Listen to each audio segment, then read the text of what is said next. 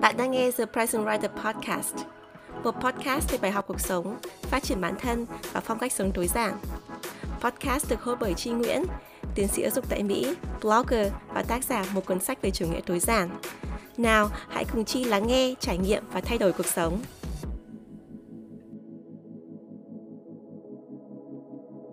Xin chào tất cả mọi người, chào mừng các bạn đã trở lại với The and Writer Podcast mình là Chi Nguyễn. Ở trong tập podcast ngày hôm nay thì chúng ta hãy cùng nghe lại một bài viết đã từng được đăng ở trên trang blog à, thepresentwriter.com. Bài viết này thì mình viết ở trong cái series à, rèn luyện tư duy tích cực mà sau này mình có chuyển thể lại ở trong cuốn sách của mình có tên là một cuốn sách về chủ nghĩa tối giản. Nhưng mà về cơ bản ấy, thì bài viết này nói về cái cảm giác so sánh bản thân và ghen tị với người khác. Một điều mình nghĩ rằng là ai trong chúng ta cũng đã từng gặp phải. Thực ra một trong những lý do mình muốn viết blog The Present Writer là bởi vì mình muốn chia sẻ cuộc sống tại Mỹ của mình với những cái thăng trầm, những cái khó khăn, những cái trở ngại để mình đạt được cái thành công hiện tại. Bởi vì trước đó thì có rất nhiều bạn, bạn thân của mình luôn ấy, ở Việt Nam không biết cái cuộc sống của mình ở Mỹ như thế nào. Bởi vì là những cái chia sẻ trên mạng ấy, không phải là toàn bộ câu chuyện. Thì mọi người nghĩ là mình có cuộc sống rất là nhẹ nhàng, dễ dàng rồi mình rất là may mắn và trong suốt cái quá trình đấy thì mình lại ghen tị với các bạn ở Việt Nam, bởi vì các bạn ấy có gia đình rồi, có cuộc sống yên ổn, được bố mẹ hỗ trợ, vân vân. Thì khi mà mình nhận ra cái sự so sánh đó thì mình quyết định là mình sẽ làm một cái điều gì đấy để thay đổi nó. Mình muốn viết ra một cái gì đấy để mọi người có thể đọc và nhớ lên nó, như là một cái lý do để có thể ngừng so sánh bản thân và ghen tị với người khác, bởi vì là những cái so sánh đây nó không có ý nghĩa gì cả thì đó là cái nội dung chính của bài viết và cũng là cái tập podcast ngày hôm nay. Thì chúng ta hãy cùng nghe nhé.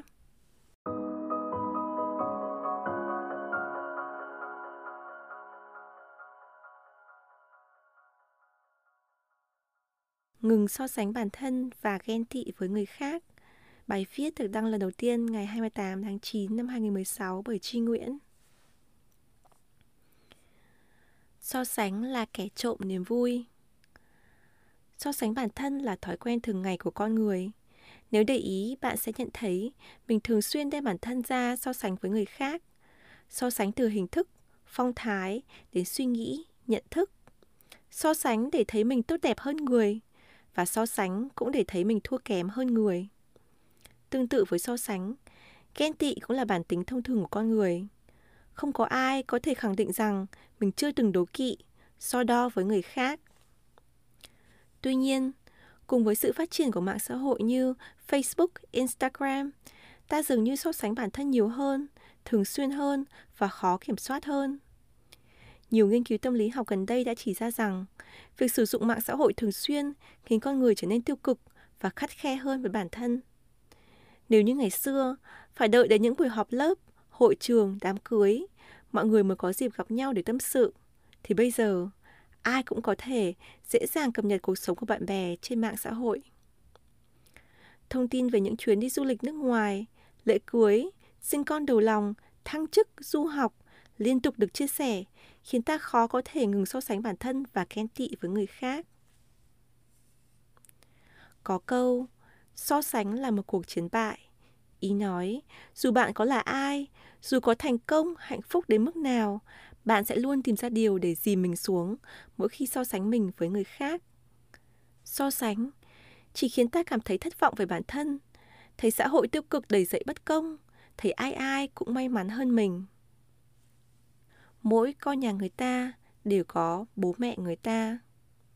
Nói chuyện với hầu hết những đứa bạn hồi nhỏ của tôi, tôi nhận thấy ba mẹ mình ít so sánh với con nhà người ta hơn hẳn bố mẹ người khác hoặc có so sánh thì tôi cũng không để vào đầu.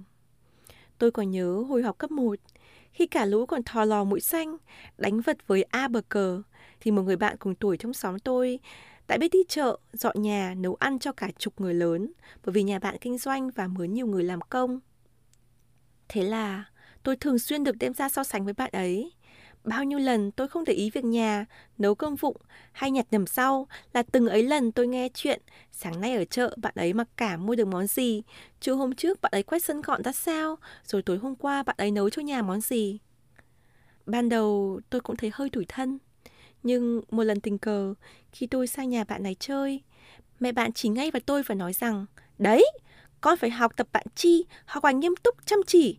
Và quay sang tôi bảo, con nhà cô học hành cứ vơ va vơ vẩn, đầu óc toàn để đi đâu. Đấy là lúc mà tôi nhận ra rằng mọi so sánh đều là khập khiễng. Bạn tôi phải làm việc nhà nhiều thì lấy đâu ra thời gian mà học. Còn tôi phải đi học nhiều thì lấy đâu ra tâm trí mà để vào việc nhà, nhất là khi tuổi còn nhỏ như vậy. Từ đó, mọi so sánh người lớn áp đặt dường như đều miễn nhiễm đối với tôi. Tuy nhiên, không phải đứa trẻ nào cũng có nhận thức sớm như vậy. Đa phần trẻ nhỏ đều cảm thấy thiếu tự tin, mặc cảm, ghen tức khi bị đem ra so sánh với bạn mình. Nếu bậc phụ huynh nào tình cờ đọc được những dòng này và còn đang nghĩ rằng việc so sánh con mình với con nhà người ta có thể giúp được con tiến bộ hơn, tôi xin khẳng định rằng so sánh không bao giờ là một hình thức giáo dục tích cực. Nghiên cứu đã chỉ ra rằng những phương pháp giáo dục kiểu con nhà người ta này có thể gây ra những sang chấn tâm lý cho trẻ nhỏ. Những sang chấn này có thể đeo đẳng đến tận thời kỳ trưởng thành, tạo nên thói quen luôn đem bản thân ra so sánh với người khác. Thói quen này có ảnh hưởng tiêu cực và rất khó để thay đổi, kể cả khi đã có can thiệp tâm lý. Vì vậy, nếu muốn con trưởng thành là người vui vẻ, bạn cần ngừng so sánh con ngay từ hôm nay. Ngừng so sánh và bắt đầu sống. Dường như càng trưởng thành, con người càng so sánh nhiều hơn và khắt khe hơn với bản thân. Khi không còn bị người lớn áp đặt, ganh đua, tự mình lại bắt đầu đem bản thân mình đi so đo với người khác và đó là điều đáng sợ nhất. Nhiều năm trước, tôi chợt nhận ra rằng mình không hoàn toàn miễn nhiễm với so sánh và ghen tị như thời mình còn nhỏ. Rất nhiều lần, tôi bắt gặp mình đang nhen nhóm cảm giác đố kỵ với thành công của người khác. Đặc biệt, đối với những mục tiêu mà chúng tôi cùng hướng tới. Mặc cho lý trí, chỉ cho tôi hiểu rằng thành công luôn đến với những người xứng đáng. Thâm tâm tôi thường xuyên đặt ra câu hỏi về khả năng của mình và tự trách bản thân mình thiếu may mắn. Cùng lúc đó, một số người lại âm thầm lấy tôi ra để so sánh.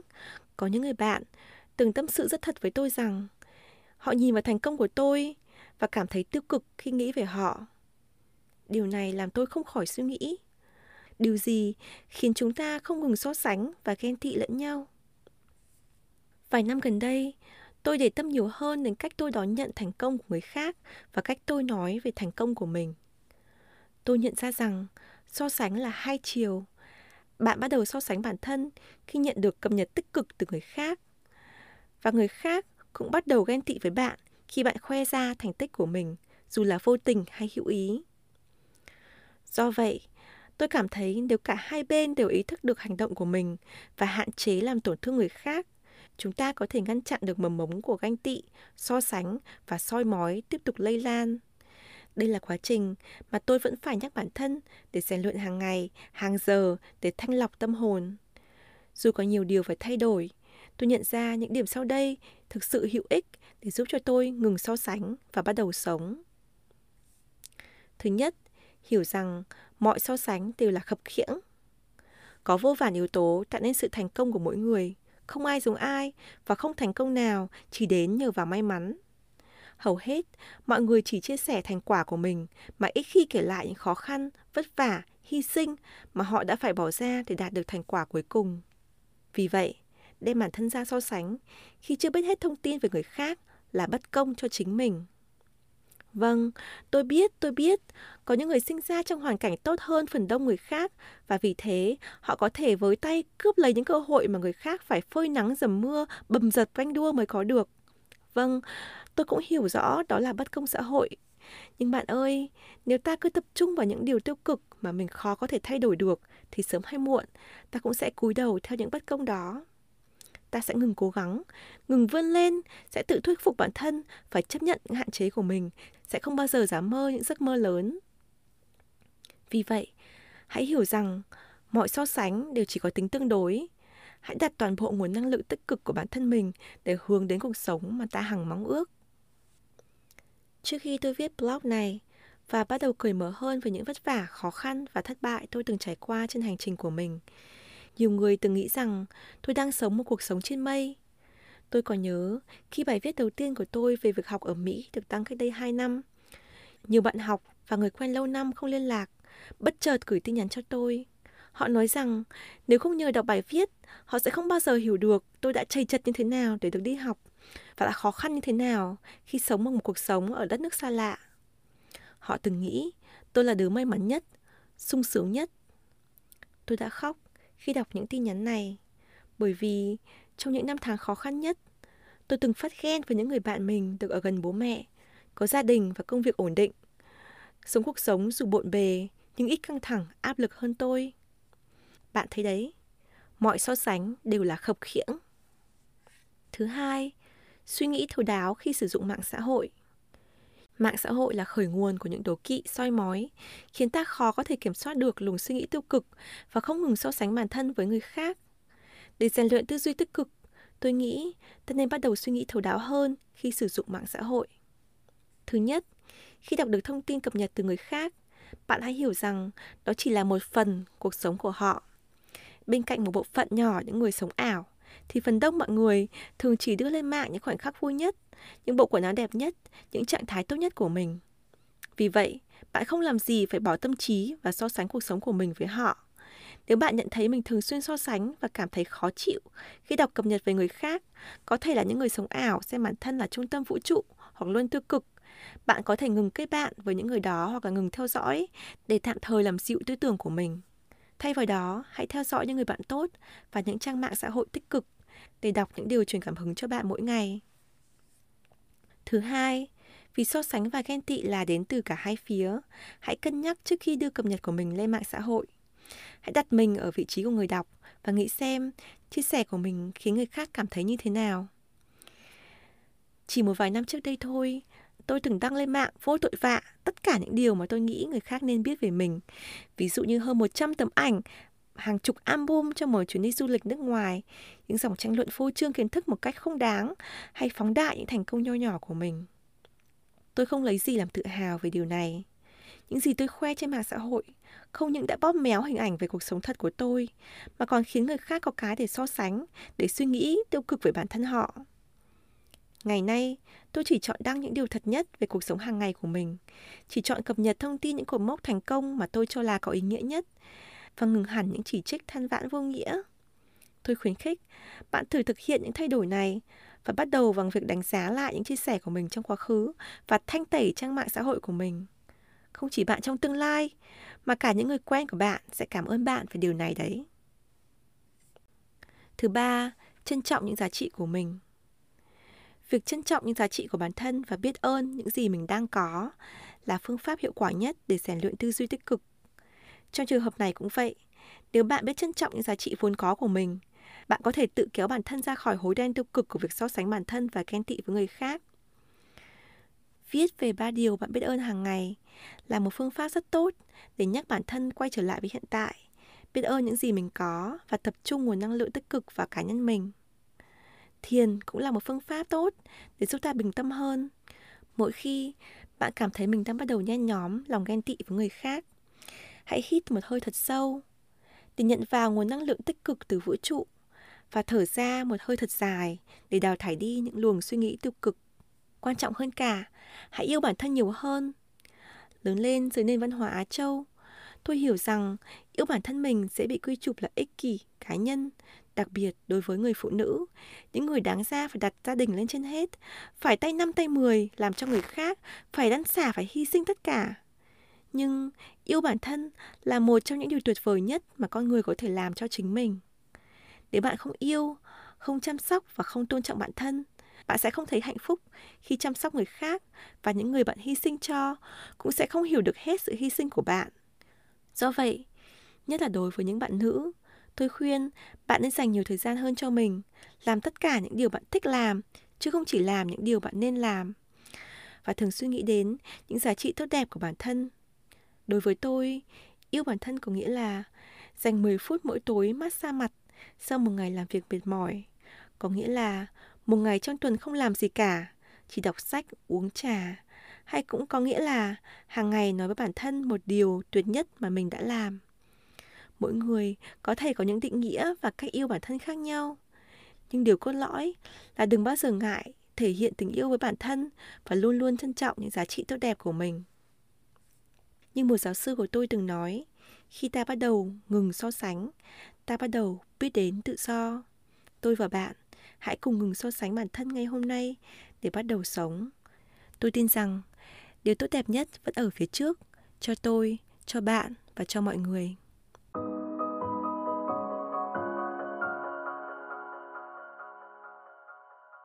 bạn vừa lắng nghe, ngừng so sánh bản thân và ghen tị với người khác.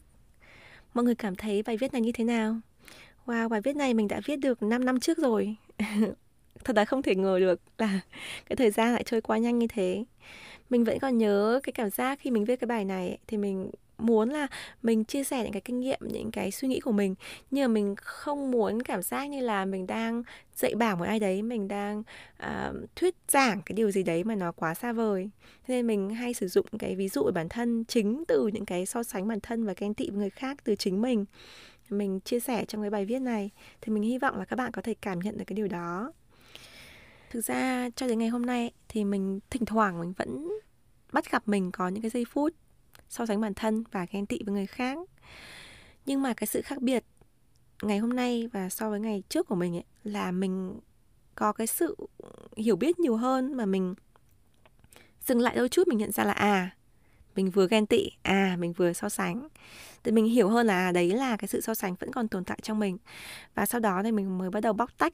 Mình nghĩ rằng là mình so sánh cái này là nó không uh, công bằng không công bằng với mình và không công bằng với người ta nên là mình dần dần mình vượt qua cái suy nghĩ đấy. Và sau này thì cái tần suất mình hay so sánh mình hay ghen tị nó bớt hơn bớt hơn rất rất nhiều so với ngày xưa.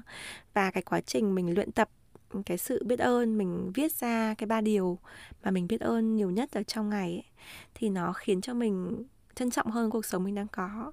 Và nó làm cho mình bớt đi rất nhiều cái lo lắng cái áp lực cái stress mà trước đây mình gặp phải mình hy vọng là cái bài viết này nó cũng mang lại được cái ảnh hưởng tương tự cho các bạn. Cảm ơn tất cả mọi người đã lắng nghe tập podcast ngày hôm nay và hẹn gặp lại mọi người trong tập podcast tiếp theo. Bye!